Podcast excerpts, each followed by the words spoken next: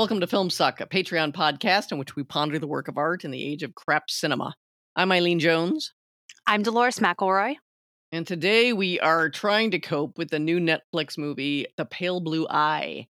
Um, it's a murder mystery set at the U.S. Military Academy at West Point in 1830, a time when young Edgar Allan Poe was a cadet there, and he's a major character in the film. Um, Harry Melling is playing him. He is best known as the wingless thrush in the Coen brothers' great film Ballad of Buster Scruggs. So if you've ever seen him, he's an armless, legless actor of great ability who can recite from uh, multitudinous classical works. Um, but he winds up being replaced um, in an act by a chicken that can, I think, pretend to count or something. Um, at any rate, I won't go on about that. Though it's a, it's a kind of pivotal thing in that writer director Scott Cooper, who did The Pale Blue Eye, saw that performance and decided that's got to be my Edgar Allan Poe. Mm-hmm. Um, oh, some of you will probably know um, him better for I think it's Dudley Dursley. I don't know Harry Potter lore very well, but that's the character he played. um, so at any rate, he's been around a while. uh, He's a great actor. Um, so he's playing Poe, and Christian Bale is the, is actually in the lead role. He's playing the alcoholic, re- supposedly retired, uh, and extremely gifted um, detective. His name is Augustus Landor. Um, he winds up being asked to investigate this grisly murder of a West Point cadet who's found in the woods, you know, hanged from a tree on the grounds um, of the military academy, and his heart has been, you know, cut out in the most brutal fashion. So Cadet Poe winds up offering to aid um, um, Landor in the investigation, offering as a as a first insight, quote, the murderer is a poet, and he says he knows this because I happen to be a poet myself. Um, so the Pale Blue Eye, it's based on a 2003 novel by Louis Bayard. I hope I'm saying that right. B A Y A R D. Um, and that w- that novel was was nominated for an Edgar, which is of course the Edgar Allan Poe Awards, one of the Edgar Allan Poe Award nominations. They're given out annually to the best mystery tales by the organization Mystery Writers of America. I- i- If I had another life to live, I'd love to be a mystery writer and win an Edgar, but alas, it's not to be. You have to be really good at plotting, and I find plotting insanely difficult. So, tribute to all of you who can plot. It's really much harder, and you don't get any credit for how hard it is.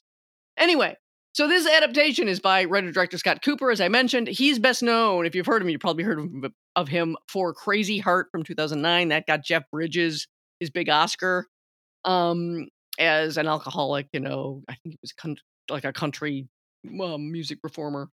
Um, but since then, he's done three collaborations with, I think it's three, with star Christian Bale. Um, I'll just name the two most recent. One is Out of the Furnace, tw- 2013, and one is Host. Oh, I'm sorry, this is the third one. Um, the three are Out of the Furnace 2013, Hostiles 2017, and now this one. So he apparently he claims Cooper that he and Christian Bale are not only like you know uh, close collaborators on their films, but like best pals. And and Bale is indeed a producer on Pale Blue Eye. So just Okay. a quick warning before we start. As always, there's gonna we're gonna spoil everything. So if you if you want to go watch Pale Blue Eye um, before we, we listen to this, go for it. But we have some warnings that might you know make you not want to do that. so let's start first with you, Dolores. What's your take on this thing? Okay, uh, I think well, you're going to have the much more sophisticated take, being the true Poe head, Eileen. But um, I, will, I will say, I, I think we both have this in common, which is that it started out really promisingly and then took a turn half, two thirds of the way through, and turned into a very different um, film. Uh, to set the scene, overall, I was confused as to what this was. I queued it up on Netflix and I was like, is this a series? Is this a limited release uh, Mhm. or, or is it a film? Um, it thinks it's a film. Mhm. and Mhm. at the beginning, it's actually very beautiful. It's it's filmed. I thought I thought it was Mhm. the ex- exteriors, especially in wintry New York State, were were gorgeous and didn't yeah. seem to be like terribly enhanced by computers. Mhm. and um, uh, the cast is extraordinary. I'm a big Christian Bale fan. Uh, I like Harry Melling just fine. Uh, Gillian Anderson's in it. Mhm. Um, also, um, oh my gosh, I'm so sorry. Lucy Boynton is Yes, the name I of like her. Poe's love Mhm. interest. Yeah, she's fabulous. Um, a, a blonde actor that you might recognize from the Freddie Mercury biopic. Mhm. Um, and uh, it, I like the gothic atmosphere that they were begi- building in the beginning, um, and then then the plot plot takes a turn for this like it it hints that it's going to be almost supernatural and um, things that begin um, in the human realm uh, seem to like point to a satanic cult um, mm-hmm. as the you know the sort of like source of the of the murder and the violence and that's when things get weird and even to me the the cinematography got weird at that point and mm-hmm. then there were all these drone shots and it looked like things might be CGI towards the end when there's a big manhunt. I'm not mm-hmm. sure mm-hmm. if that's true, but the point is like what started out feeling modest and and made sense and was kind mm-hmm. of well paced took a turn for the cray mm-hmm. and um, the dialogue started getting really cheesy and i started becoming very confused by character motivation and I, I lost the thread of the whole damn thing mm-hmm. so the pacing was weird and it got really cheesy and embarrassing by the mm-hmm. end and um, i became very confused about why people were motivated to do mm-hmm. things Mm-hmm. Um, so I'm sure we can get into it on a more detailed level. But Eileen, what was your take? Yeah, almost exactly the same. Uncanny. Okay. And I was so sure I must have been, I don't know, not paying attention, drunk, something. but I went back and watched it again to see if I just somehow it was all there and I just had missed it. And no, it just gets it's more and more like the wheels go off the track and it goes careening down the mountainside and crashes. And yeah even watching it twice and reading the plot summary, it still felt all muddled and confused and what kind of happened. And the and what had you're right, what had seemed so kind of quietly atmospheric and you know, nothing huge, but still nice, nice, nicely, as you say, paced. The mm. characters seem nicely drawn at first. It just starts getting crazier and crazier and not in a good way. In that in that like people's line deliveries become just ludicrous. Not only the lines ludicrous, but like Christian Bale, who starts off great, mm-hmm. starts giving these really long, long line readings with huge pauses between each word, and you're just like, what is happening? Are they all on ludes? Is the director not there then? I mean, what's yeah. going on? And you really can't figure out why, to what effect any of it is happening. And it yeah. does have, you know, as you point out, such an illustrious cast. I mean, people who are like very, very, very famous actors and character actors. Robert Duvall plays a little a little oh, part right. in it as the you know the kind of occultist, the the expert in the occult. Um, very short scene. Uh, uh, Timothy Spall is in it as a kind of commanding officer figure. Uh, um, Toby Jones as a it plays the surgeon. Um, it's just got a lot of famous people. You know, if you watch a lot of stuff anyway, mm-hmm. um, mm-hmm. British and american that's so impressive. You're like, how did you all wind up in this crazy ass thing? Um, but yeah, starts off so beautifully. I mean, really, I, I, think it's a the blue light is a little heavy, but I, it's clearly intentional. They're clearly trying to do something. Winter, you know, and I know all about winter in New York State. I'm very into films just to see if people can get it down it's much grayer and more desolate, but they make make it intensely blue, and it almost seems like they're trying to work with the blue of the uniforms, the extravagant, almost peacock blue mm-hmm. of the um, West Point uniforms, which are crazy uniforms, giant hats and everything, and even like um um Melling's blue eye or Melling's blue eyes suddenly come out, so it you can see they're doing something to kind of tweak the image, but it's still it still contributes nicely to to the atmosphere. Um, so yeah, it's it was so sad because I was really kind of excited. The first half hour, I was really like, God damn, this is working out not bad, especially yeah. considering, and we'll get into this, how there's there's a weirdly sparse number of Poe films of any note, like either films based on his works or mm-hmm. films mm-hmm. about him or or a composite of the two, which often happens. There's mm-hmm. often elements of Poe biography brought together with aspects of Poe works, which certainly is happening here. There's all these kind of quotes and references throughout, including um, the name of the title, which is kind of maddening to people. People are on the internet saying, "What the hell is that all about?" Pale blue eye is from a telltale heart. If you know your Poe, um, it's a uh-huh. description of the eye of the old man that the first person narrator, who keeps insisting he's not crazy, so you know he's crazy, um, killed because he becomes obsessed with this pale blue eye that's got a film over it. He compares it to a vulture's eye and he becomes mm-hmm. so fixated on it he decides he has to kill the old man, get rid of the evil eye. Um, so it's a quote from that, but there's a fake poem It's not a real Poe poem that's recited by Poe in the film. It's about, isn't it about a young woman's death? One of the tip- It is.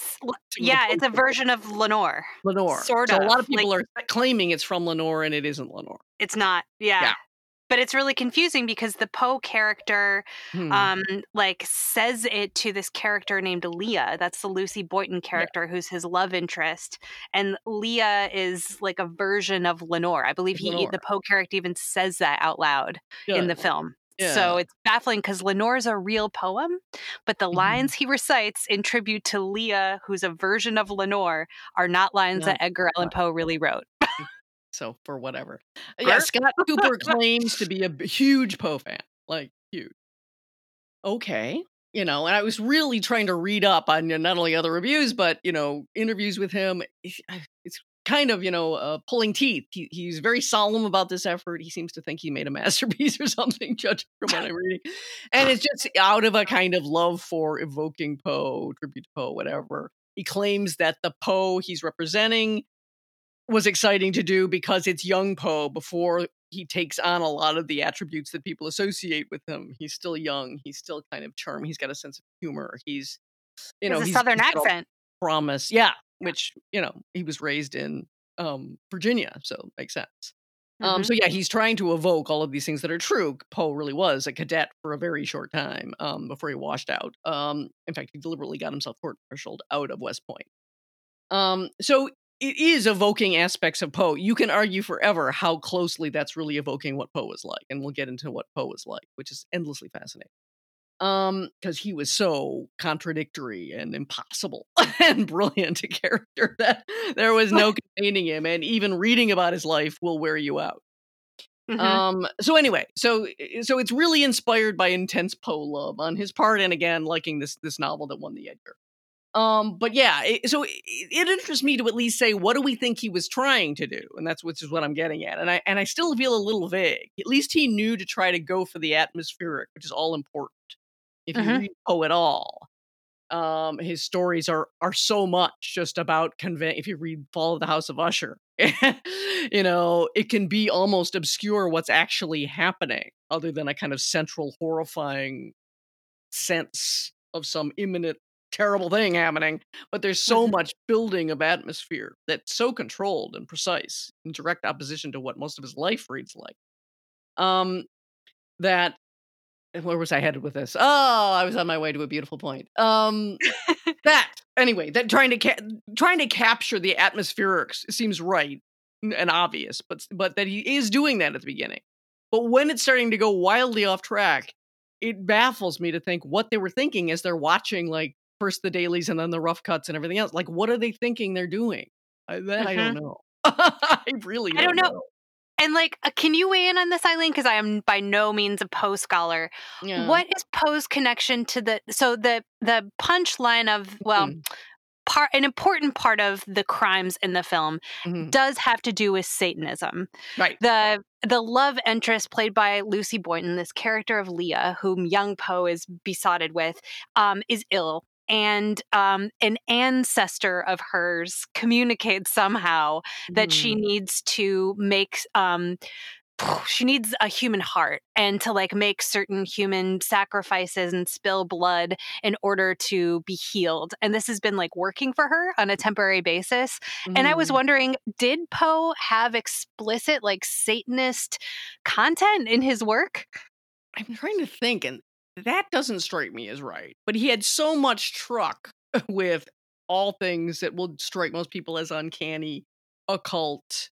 Um, he had so much truck with the dead. In fact, they open with a quote. It's from the short story "The Premature Bur- Burial," which Cooper claims is his favorite of the stories, and it says something about, you know, the you know the the the shadowy area between living and dead, and who's to say who's to say what defines the two states? It's not exactly that, but it's that's the gist of what what he opens the film with, and it seems a bit non sequitur ish to me because the rest of the plot doesn't really pick up on doesn't seem to be concerned No. with the shadowy area in any way. So I was just again like, what are you doing? I mean, premature Yeah. burial is about a very real fear that people had in the 19th century of course they're going to get buried alive because the tests for whether you were living or dead were so crude. Like holding up a mirror to your under your nose to see if you fogged the mirror and stuff that people really did get. there were famous cases of people getting sitting up at their own funerals or getting or Oh. opening coffin lids and finding scratch marks inside. You know that that's uh, was a real Ah. preoccupation um, that people had.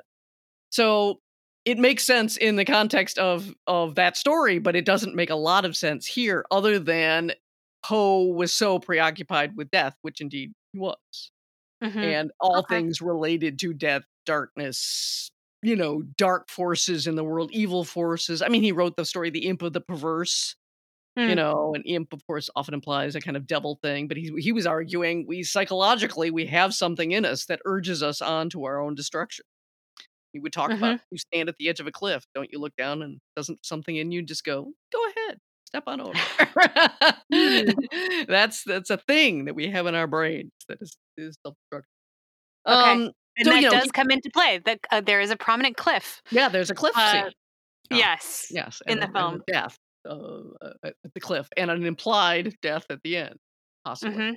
Mhm. Anyway, so uh, you know, I kept thinking, well, maybe he's trying in the end as things as the wheels come off the cart and things just get crazier and harder to follow and more and more implausible. Is he trying to evoke a kind of way Poe could in literature bring you in and cast you into situations that are getting wilder and wilder. So again, if you just take an, an obvious famous one is the Telltale Heart Mhm. where you've got an insane person who's insisting on how controlled they are and how much they plan to murder and everything is very much about how controlled and smart he's been and how careful and then by the end of course he's going to leap up in a wild and start shrieking wildly and confess to the murder to the cops who were sitting calmly in the room and never would have known because he thinks he can hear the beating um, of that horrible heart Mhm. um, so th- that kind of flipping out process which he was so great at conveying in in literature is that what they're trying for or Hmm. Was trying for i have no idea i literally was all i could think having worked in movies was you have to watch your movie i can't tell you how many times until you Mhm. never want to see it again because you do so many there's so much work uh, in post-production so that how could they have been sitting there going yep we got yeah, it This is it. I that's know. it yeah It this is so it's very confusing because I didn't see I'm glad you brought that up about the Mm. unraveling. Um I didn't see that. Our so uh Christian Bale uh, is the other key to the crimes that have been going on. He's the te- detective who's been hired, but it is revealed that actually he is responsible for half of the crime, which is that he murdered the corpses that have been showing up. We'll tell you why in a second. Mhm. And uh, the Satanists um, did not murder the West Point cadets in the Mm. first place, but they removed their hearts. yes Right? Am I right about that? yes Okay. because they want to do occult ceremonies that are what supposed to save Leah. I Yeah, they're gonna this is where it gets a little foggy, like how, but yeah. right. Right. They're, so they're going to save Leah. Mm. And so the um the Christian Bale character would be the one ripe for unraveling somehow because he's Right. guilty, but he doesn't unravel. Um, Poe solves the mystery. He solves the crime, and he does figure out that Christian Bale, the detective who's become his friend, is the one responsible for the murders in the first place. But you know, Christian Bale um, has like a, I guess, a, you know, an emotional scene at that point. But it, you don't see him like wrestling with guilt or, oh no, you do see him being haunted. I'm wrong. well, you see him, you see him being haunted, but Yeah, you, you don't see him falling apart. He seems eminently sane and and almost like I did it. I finished the job. It makes him. Yep. It makes him a little weepy to, to when Poe basically destroys the evidence to let him off the hook if he wants to be let off the hook. But there's no sense that he's cracking up in any way, No. and neither is Poe. This is the sanest Poe anyone ever represented. yeah, Um, ex- so it's odd. it's just I, I still don't know. I still don't know what they were going for. Yeah. And and what also, I mean, you tell me, but what also strikes me is that Christian Bale's motive for these murders Mhm. is that um his daughter was raped and left for dead by these three cadets. So we'll talk about that in a second. yeah. Um that doesn't seem like an Edgar Allan Poe sort of mystery to me or like plot point. Is No. that something that usually happens in in No. like a Poe work? Okay. As far as I know, I mean, it's not. I shouldn't represent myself as a scholar. I'm just a you know obsessive who went through a, a long period of time With of my phase. youth reading a ton of Poe. At one point in my you know very short and truncated and Ill, not at all illustrious Hollywood attempt. It's not even a Hollywood independent film career.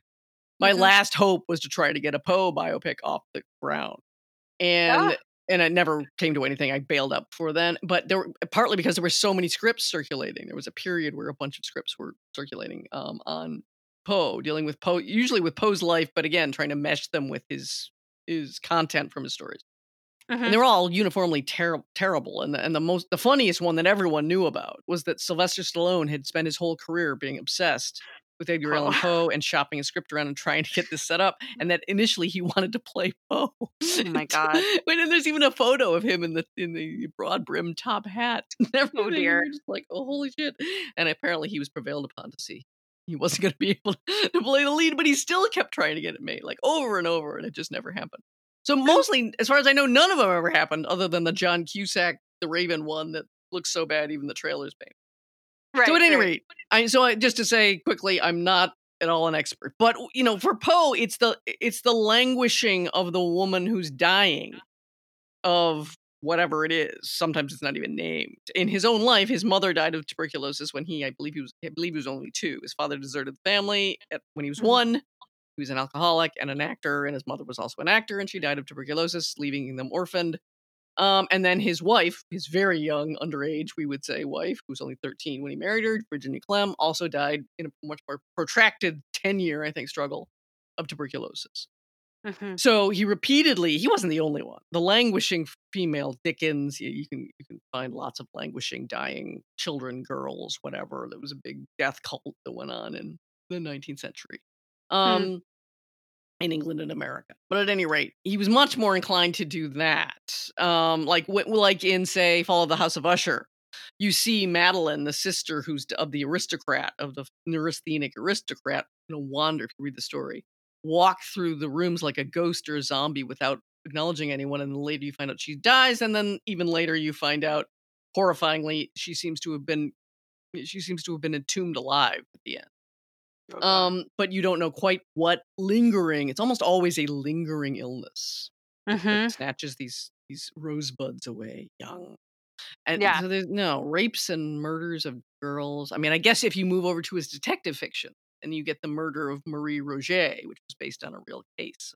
Mary Rogers was a popular shop girl. She was she was murdered and thrown in the Hudson River, and it Mhm. whipped up some she was well known among among a number of literary lights people knew her and they were appalled she was very pretty and he based one of his famous um c auguste dupin first detective in fiction inventions on that case so there you do have a murdered girl so i guess that's as close as you're going to get to a murdered and perhaps violated girl Okay. Well, maybe probably that's, the that genesis then. yeah Yeah. but, But it's was a- horribly implausible the way it's staged and the way it's supposed to have happened in the pale blue eye just is wacky a shop Yeah. girl sure a shop girl who's trying to live an independent life on her own in a world that is not set up for women to do that and puts you in a very vulnerable position sure especially because it was mm-hmm. rumored she might be having affairs there were rumors she might have had an abortion there were rumors about everything that had to do with being in that vulnerable position. But yeah in in a pale blue eye it doesn't make any sense. She's apparently a well established you know respectable young woman at a ball in a ball gown. Right. And Hmm. yeah, so she's she's you know of of the class to at least be invited to the ball. To the And these three cadets like presumably know her, her who her father is, a Yes. famous detective, yes and they rape her and leave her for And dead. it's it like makes practically no in a dark alley outside where they Yeah. are and you're like how would she ever get young She would never be girls would never unescorted. have been unescorted it wouldn't have happened it would have been the f- most freakish thing in the world so It none was of it so really mystifying. yeah yeah does make sense but you just have So to and- accept that. Yes, and then I mean, it, and you have to buy into you know the rape ruins her life for like unexplained reasons. Um, I'm not saying that that's of course that's extremely traumatic, but it's Mhm. also a cliche of melodrama. Mhm. um, a very like old fashioned melodrama that you know the rape will uh, it's like her whole meaning has Yes. to do with her preserving the bloom and her Mhm. virginity and once that's violated she has no reason to live you know Right. that's the other ed- end of you know side of that and it Mhm. fully participates in that melodramatic tradition like i've Mhm. been sullied and i therefore that's the only explanation you have for the fact that the girl throws herself off a cliff Right. And her father is begging her not to. And now that I have that context, Eileen, that Poe wrote about the self-destructive side of Mm. oneself and the like urge to throw oneself into the abyss Mm. uh, i can kind of appreciate it a little bit more little more, but yeah. still still the film gives it this kind of like very well-worn cliched alibi Mhm. that um it's the rape that makes her her kill herself Absolutely. so i found yeah. i found that like a little bit eye rolling not that it's of course it would be- traumatic my god you know but it seems so like dw griffith No, very. yeah Much. And he was a big fan of Poe, by the way, and did the that first makes of course Edgar Allan the Poe first biopic and guess what he featured? It's actually I just watched it because I'd never seen it. It's a 1909, which is quite early, um, Mhm. and it's of course only like five minutes long or something. And it's it's about Poe trying to tend to his you know tubercular dying wife Virginia Clemm.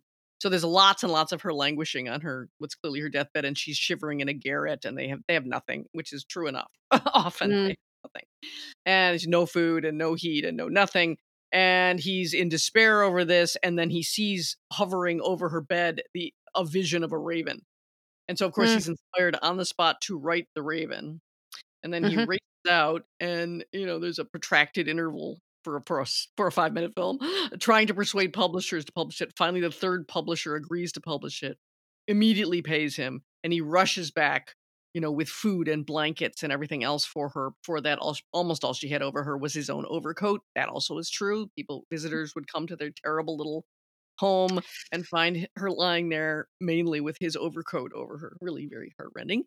Ugh. um yeah so that detail he actually got down and she's dead she he comes of back Of course too she- late too late that's the too late. definition of melodrama Absolutely, a, it is a very pure melodrama with all and with the mi- the, the pantomime at its most extravagant of the "woe is me" Mhm. with the, you know, the Sart moves and all that jazz. So anyway, Mhm. yeah, it makes all the sense that he was a big fan of of exactly that kind of scenario. But where did I leave off? I keep interrupting and going into segues. Oh, it's okay. Just that the daughter, the daughter's scenario, her oh, yeah. motivation for throwing herself off a cliff seemed Right. very D.W. Griffith. right very Yeah. very and it's all about you know the women who are sacrificed for a while i was confused about whether that was his wife or daughter because of course his wife is also gone that's another cliche that's recent of like all detective actually you sometimes think are men whose whose whose wives have died horribly you know they're almost always these embittered widowers or embittered something their personal lives have almost always collapsed and then that that drives them onward in their quest for truth and justice or something. So that's become a huge cliche of just detective, you know, content in general. Um, so- Absolutely. So, at any rate, yeah, the wife is, I guess, died of an illness. It's she's she's given very short shrift. The whole focus is really the daughter as the Yeah. giant tragedy, and of course, it turns out he's after the cadets who are responsible, and that's who he's killing. Right. Absolutely. But you only find that out in the absolutely incoherent bursts of gouts of plot that you're getting at the end. Um, yeah, yeah.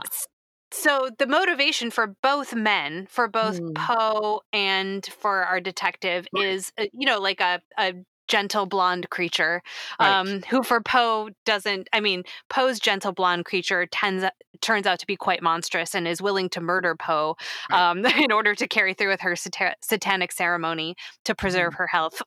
Mhm.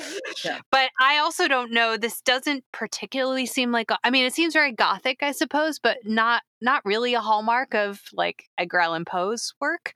Um, Oh, but not certainly not that turn, as far as I can think. Anyway, I don't know of any anything that turns quite like that. No, and it- and it's Yeah. weird. And again, I got confused. Like, did I miss something? The, even after that has happened, uh, Melling's Poe is lamenting the loss of Leah. I'm like, what? She tried Yeah. to- you woke up basically, you know, with them about to On a slab. on a slab. Yeah. but you know, they die, wind up dying in a fire. I can't even quite. Yeah, somehow the whole Yeah. burns them down. The surgeon is her father, and she dies, and, and he's lost his Leah. I guess because they want to preserve the sense that Poe was always mourning because he lost his Mm. mother, and there is a whole thing about Poe's. Is he is he crazy? Is it supernatural? Is it what? Communion with his lost mother yes. um you know that he says he practically dictated that lenore poem right from from his mother um you know his his, his lost mother and you know he was obsessed with his, with his lost mother um so that's Okay. true enough so i think they're just trying to preserve aspects of poe however they however they get there Mhm, So there's a lot of mhm. Easter eggy qualities to the thing. If you know anything about Poe, you're like, oh, that's that's evoking that, and that's evoking that, and maybe that helps you. Um, it didn't help me because it seems so like wacky and what the hell you're trying to do here. Um, and it just makes his character so inconsistent and strange. It's very hard to reconcile. Yeah. Absolutely, and I couldn't get, like, a read on his, um his Harry Melling is an odd actor Oh, to begin with, but, you know, there's, like there is a trend, I don't know how to put this, for Mm. these men, these, like, very, like, um and I I I like him, I mean, I think he's a good actor, I enjoyed his screen presence for the most part. Um, there is a real, like, love of these, like, very sort of passive, romantic, not perfect looking boys. Um, I see it amongst Gen Z, like, people love this stuff, Mhm. um, and I I just wanted to, like, recognize that, that that's definitely occurring here. He's, like, often rendered vulnerable, especially on that slab at the end, and there's Right. there's really you know, there's nothing, like, alpha about him, um, Mhm. and it's just very interesting, uh, eh like, contrasted to Christian Bale, um, who's, Mm. like, a very traditional male in the film. Yes. And And it Poe is turns out to be our hero. Right, and to look at the 2 together because, yes, Bale Bale, I should also note, is very, very good at period because he he becomes so thin that he makes his face cadaverous. Um, Mhm. cadaverously thin in a way that you'll see in all those old photos, because so many people had hard lives and labored in their youth and didn't get enough to eat and were basically, um, thin in a hardened way. So he he looks very convincing in period, he's a good actor.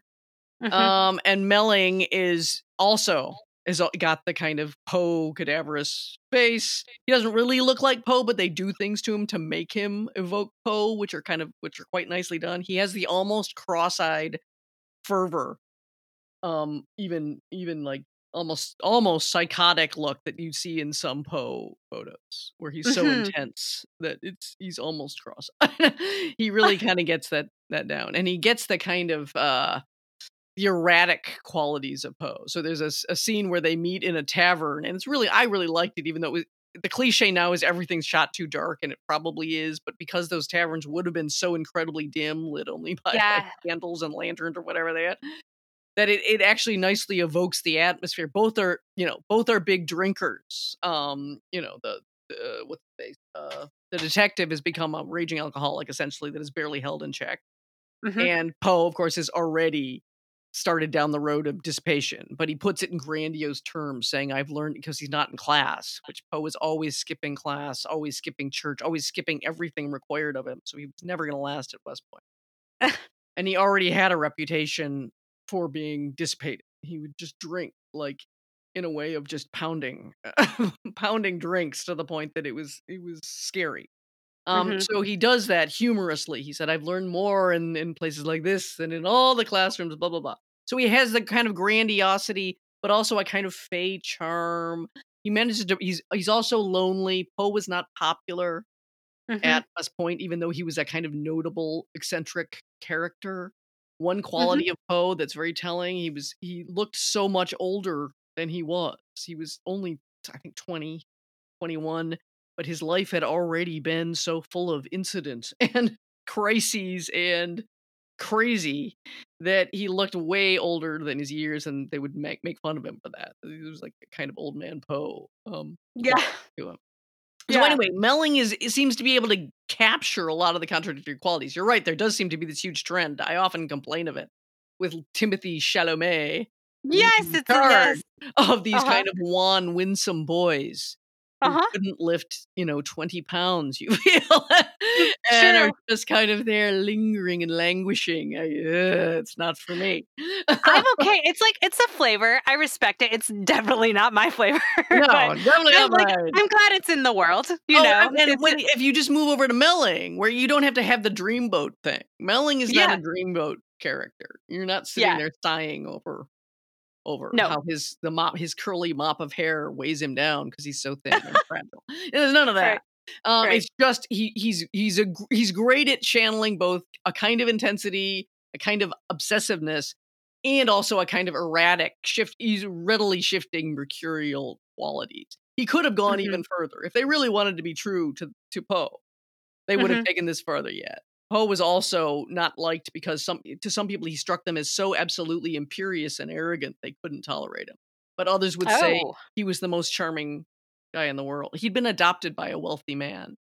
Mhm. So so he goes from impoverished child given up as an orphan along with his siblings to sudden sudden wealth and, and big prospects, but he hated his step he hated his foster father, I should say. He never formally adopted him. Okay. Anyway, he, so he had no end of trouble getting money out of this guy, and that's how they wound up with a break finally. And then Poe spends almost the rest of his life totally destitute, desperately trying to scratch out a living as a writer, as a newspaper guy, as an editor, as an anything, as a clerk, anything. Um, he has a Mm. terribly erratic career, and he's yeah impoverished almost pretty much the whole time.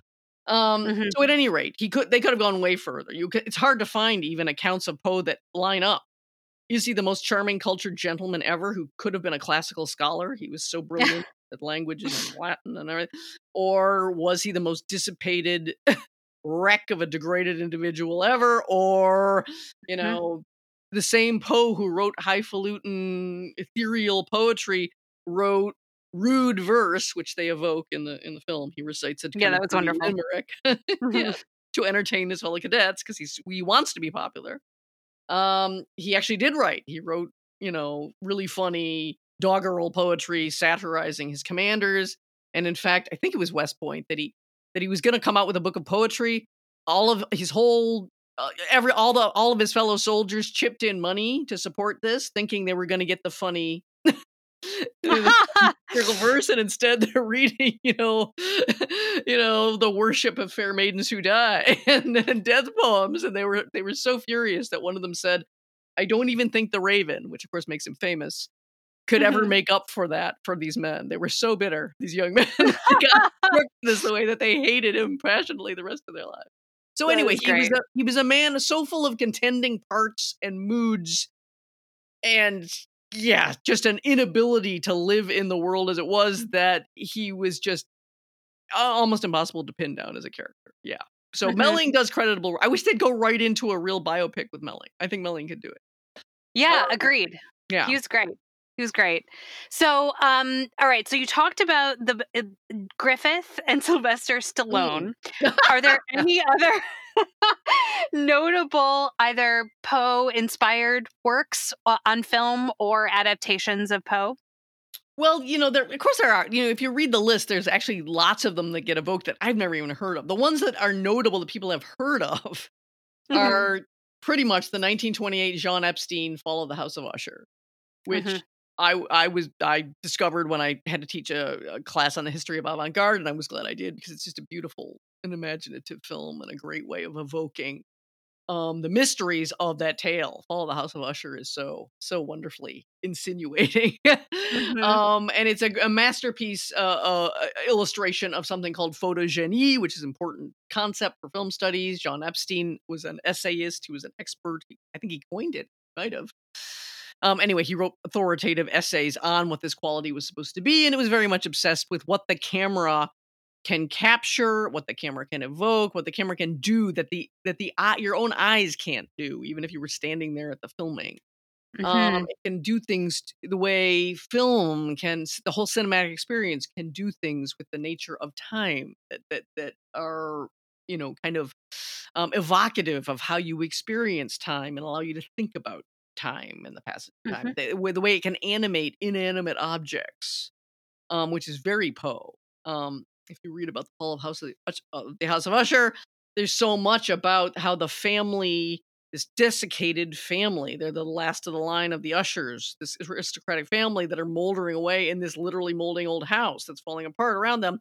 But the whole landscape, the stones, the moss, everything is it somehow infected with a kind of sentience that is all intertwined with this uh, totally unwholesome aristocratic line. Mhm. Um, so it's a perfect way to go at that film, to go at it through this kind of this kind of impressionistic um way that really that really is a model of of photogeny and the possibilities of cinema in that way. Mhm. Um, so that's a that's a major one, and it's it's not that long. If I remember, it's like I think it's like an hour long. Is that right? It's been a while since I've seen it, but I think Yeah, that's about right. I think it's about right. And then, of course, even more famous are the Roger Corman adaptations. I think he did, I don't know, eight or nine of them. He did a bunch of them. Many of them star Vincent Price. Um, if all the one called House of Usher. They're mostly early to mid '60s. Pit and the Pendulum, The Haunted Palace, Mask of the Red Death. Um, they used to run a lot on TV when I was a kid. I've never been able to warm up to them. I feel bad saying that. I think Corman's very gifted. There's a film he did called The Man with the X-Ray Eyes that I still think is just a masterpiece, a little masterpiece. But just mm-hmm. something about the whole quality of Corman Corman's Poe films I never could get into. so maybe you feel different. Have you seen them? I, don't, I, I have know. not. That would not be up my alley, although nothing but respect for Vincent Price. yeah, you know, one is so fond just, of Vincent Price, you know, and he just goes yeah. for it 110%, of course, always. And yeah, yeah. kind of a wonderful personality, but it's just the look of the thing, you know, it's it all looks like, you know, I don't know, your high school's putting on some sort of Halloween prom. You know, the, everything is manifestly extremely fake. There's always a bosomy women yeah. Know, imperiled who look incredibly, you know, like not in the right era. Trashy. I don't know. Yeah, I've never been, but I but I watched them in that horrible way that they used to. They used to hack them to pieces to allow for commercials and everything. So I probably didn't see them in their at their best. So I should mm-hmm. probably give them another chance. But they're among the most famous adaptations. Corman really went for it and just pretty much went through went through Poe like a devouring flame. Wow. Um, there's the, there's of course the the Griffith one. There's that it keeps coming up. That's supposed to be a, both about Poe and evoking Poe. There's the Raven again tries the same thing. It's supposed to be solving the mystery of what what those last few days of Poe's life that nobody really knows what was going on. And just they create a kind of murder mystery thing about to answer that. Um, mm-hmm. and oh, and let me um bring up uh, someone the, the Czech um stop motion animation master um Jan Schwenk, I hope I'm saying that right, Meyer's um, version of Fall of the House of Usher, Pit, Pit and Pit and the Pen and the Pendulum. Um, yeah, just phenomenal. And again, a very, very kind of impressionistic approach to certainly Usher, where you ne- there are no people in the in the frame and there there's no dialogue. It's all you know the landscape details of the landscape the build the very bleak building the the it's all the mm-hmm. the decaying um, details of the building and the use of stop motion animation in wonderful ways so that furniture moves on its own and it's and it's masterfully edited to con you know and the and the story's being read after a truncated version um narrated over what you're watching and it's just works amazingly like you know really it's an inspired little little short piece. So that and epstein's fall of the house of usher are both both great ways to approach poe. Still mm-hmm. it would be nice to have somebody and it just seems like such obvious territory to go for especially at a time when gothic seems pretty pretty popular. Yeah. Why there's a neglect of poe i just don't even get he's super visual. I mean like just think of again i'll just use tell- telltale hearts it's so famous. You know the image of for example you know the killer keeps keeps going to the old man's door. He knows he's going to kill him and leaning in with a lantern and just letting a tiny and opening the opening. So just the tiniest little thread he compares to a spider's thread of light goes into the room so he won't wake him up and strikes the eye. mm. And he can't kill him when the eye is shut. So he has to do this night after night until the eye is finally is open. And it, again, it strikes the pale blue eye. And then he kills him in a frenzy. And I'm like, that is so cinematic. That is so visual. I'm just like you amazed know, that nobody goes for it. As you talk, I can't help but think of something, and the idea of um, the the desire to throw oneself off a cliff, the yeah. self-destructive, you know, whatever yeah. you want to call it, um, the the shadow self. Yeah, I, I, I I think the shadow self is something that's like extremely neglected. Um, it's oh yeah. I mean, today, not in the yeah. history of art. Obviously, it's a right. major theme in the history of art. But right now, at this contemporary moment, um, that is not a thing that people are comfortable with or like used to admitting. And I think that the trend is for isolating evil actors, evil people, mm-hmm. especially evil people. We tend to put, especially in America, but in general, I think at this moment in time, mm-hmm. we put um, villainy on individuals mm-hmm. when we mm-hmm. should be putting it on systems. Um, and uh, there is a, a related idea that there mm-hmm. are good people and bad people people. Right. And this is not true. absolutely.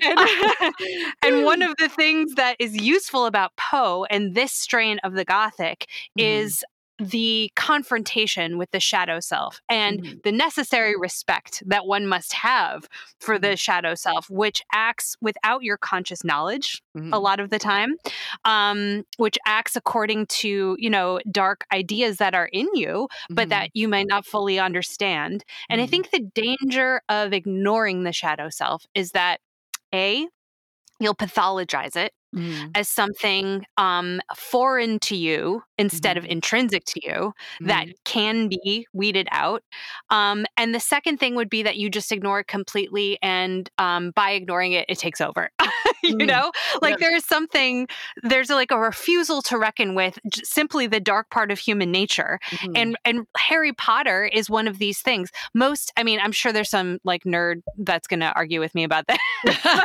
like uh, you know I, I don't know i'm sure at some point in harry potter like they're secretly dark or whatever but they probably get i don't really know honestly i've just seen like all of the films once i've never read the books but it seems like there are good people and bad people Very. and if and, and every every time there's a bad person, they turn them Mhm. good. Rowling can't you let anybody stay bad. So anytime when I was trying to be tolerant in the very early years and watch these films, drove me mad. every time there'd be a character that you were like, finally, here's a really fascinating dark character. She'd turn them good. She'd reveal how they were really good. She even does it to Snape Snape in the end. I understand. Snape's the only Yep, thing I was hanging that's on with great. because it was Alan Rickman and he was doing a great job. And in the end, no, can't do it. So Nope. insipid that that tendency. I just hate it so much. It. Absolutely. So it, Yeah. it makes sense to me that Poe is not like, especially at this moment, despite the sort of like dark academia and Harry Mhm. Potter trend. And like, yeah, they share that sort of like, you know, 19th century romantic uh, aesthetic, Mhm. but uh, like the media of today does not acknowledge um, the 19th century, what the 19th century was really steeped in, which was the, the the dark part of human nature, which you Mhm. know exists in us, and we have to learn to respect and understand, um, lest you know, lest it overtake us. Right, So and you're right. And Poe is so thoroughly and in a complex way embedded in for most for most of his famous works. That's where he that's where he is. In Yeah. what what are your obsessive fears? What are your obsessive and irrational hatreds? What are your murderous impulses? What are your suicidal impulses? You know, he's he's yeah, he's so thoroughly in that. And I think people love the idea of Poe as you know, I think the dissipated wreck makes the most sense to a lot of people. That that that Mhm. was that's the sum of the man. That he was just completely eat, always eaten up by his demons. So that was one thing I did like about the Cooper project. At least he Mhm. wanted to say, here was young Poe. He could have gone even further, but he again he allied some of the complexities that would have been helpful. Turns out young Poe was an incredible athlete. The last thing you'd ever expect. He was the fastest runner you're kidding. could jump any hurdle. hurdle. He was a practically a, a legendary swimmer. He did a six mile river swim that be- went into the you know went into West Point lore. Um, but who would ever think of Poe in those terms as ever having been Right. athletic? You always see him when he's just an absolute wreck. Right before one of his most famous portraits is taken the year of his death, and he looks both insane and dying. he looks so awful, and that's kind of the Poe that we have, and I think that makes people content because you know then then they feel comfortable with well of course he was you know he was writing all these raving horror stories. That's who the man was. You know no one Mhm. knows or very few people what a great critic he was and he was just i of course my critic's heart loves him because he was absolutely unsparing. You know, so much of the poetry of his day was appallingly bad and he would he would go for the jugular like nobody else. So it was, it's kind of delightful um and the immense control he had at least as a literary man he didn't have it in the rest of his life. So i think Mhm. yeah you're right that we don't kind of like the complicating picture even even cooper wants to go for he's a sad melancholy outcast hmm um and you know nobody likes him and he doesn't fit in anywhere and that's why you know he's so long he's like an orphan boy and he's so that's partly how he bonds with the detective as a kind of substitute father Absolutely. yeah Absolutely. and, or you I've know there's also a tendency now for cutesy dark so you know wednesday and sabrina Exactly. the teenage witch and all of that that's all super popular and you just kind of Uh-huh. flirt with the lightest possible it's not even dark i don't even know what you call it I, it's just an aesthe- only the aesthetic has remained just Yeah. the surface and like the the meaning of the works that like spawned spawned that aesthetic Mm, um that that is no longer part of the culture yeah every yeah, everything is good people are good and bad people are bad or Mhm. just misguided and they'll be good eventually if Mhm. there's a starring actor cast in that part. right, right, right. Exactly. You know, So- another oddity about the neglect of Poe is murder mysteries are huge, huge now. Yeah, so true. They're so popular, and no one does Dupin, who's the founding guy. I mean, even Arthur Conan Doyle is Yeah, just like, oh, weird. no, there was there was no genre until Poe breathed life into it. What what didn't um, he steal? What didn't uh, Conan Doyle steal um, in creating Sherlock Holmes? If you go back and Hmm. read Purloined Letter or Murders in the Rue Morgue or or uh, the, the Marie Roget um, story, there's only three. You're just like, oh my god, there it is. The whole the contempt for the cops. The the narrator is a friend, the close friend of of the brilliant detective who believes entirely in his own rational abilities to think through and understand everything and does comes up with a miraculous solution that nobody else can come up with. There's just so even the sardonic, somewhat sardonic superior tone. You know, Dupin just you know considers himself so so more intellectually gifted than anyone else. There's no comparison, and he's not wrong. But you know that goes right into Sherlock Holmes, who's, hu- Ah, who's yeah. never stopped being vastly popular. So Mhm. Dupin is just nowhere in in in this world of eternally apparently popular murder mystery. It's an odd, odd thing. Do you hear us, filmmakers, content creators? Yeah, God, what is it? You know, because again, even even when I was reading all those terrible postscripts, there were so many. Um, virtually none of them. Only that that Raven one eventually got made. They none of them got made. They were terrible. and I'm not sorry, but I mean, it's just a weird Yeah. thing. That's there's perhaps something that's just still too uneasy making, and I think you know, Dolores, you just laid it out. Why? About Poe, which is a very strange thing to say for a major literary light in American culture. Oh yes. Oh Yeah. yes. Well, we're a different culture now. We certainly are. And Yes. it's sad and uninteresting, a lot of it. It really is. It I gotta really say it, it. A lot of it really is. All right. I think we might have pounded Poe to death unless there's any, Yeah. I can't think of another thing to say. We got a lot I can't- the pale blue eye, let me tell you. I know. I can't think of a reason to watch this. Like maybe this is the perfect time of year. Like right here in California, Mm. as we're recording, it has been raining for a full month. Um, we did watch this last night in the dark with the fire going, and like you know that was pleasant. Mhm. And I think this is not going to age well into March. So if you want, if you want to get on, on this atmosphere, watch it now and then instantly forget it, which is what you'll probably do. And that is So- right. It's the I, I'm again I, the evocation of winter in any in any way that makes you feel it is to me a great thing in film because there's just not nearly enough winter winter oriented films.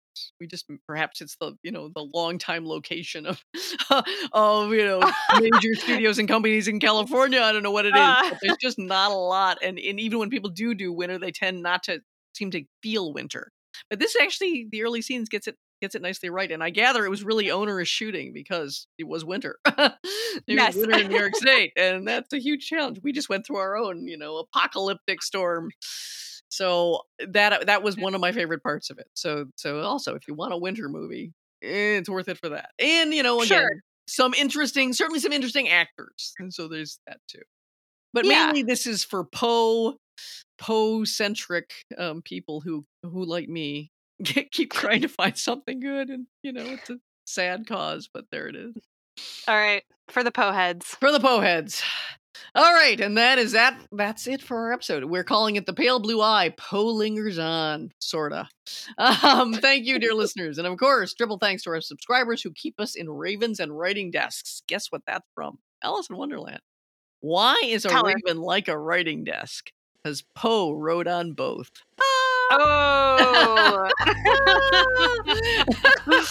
if you're not a subscriber yet, but you like what you hear, please consider signing up with Patreon for all the film suck content instead of just half. You can follow news of the podcast on Facebook, Instagram, and Twitter. Join us in two weeks for more fabulous film talk on Film Suck. Until then, thank you all so much for listening. Bye. Bye.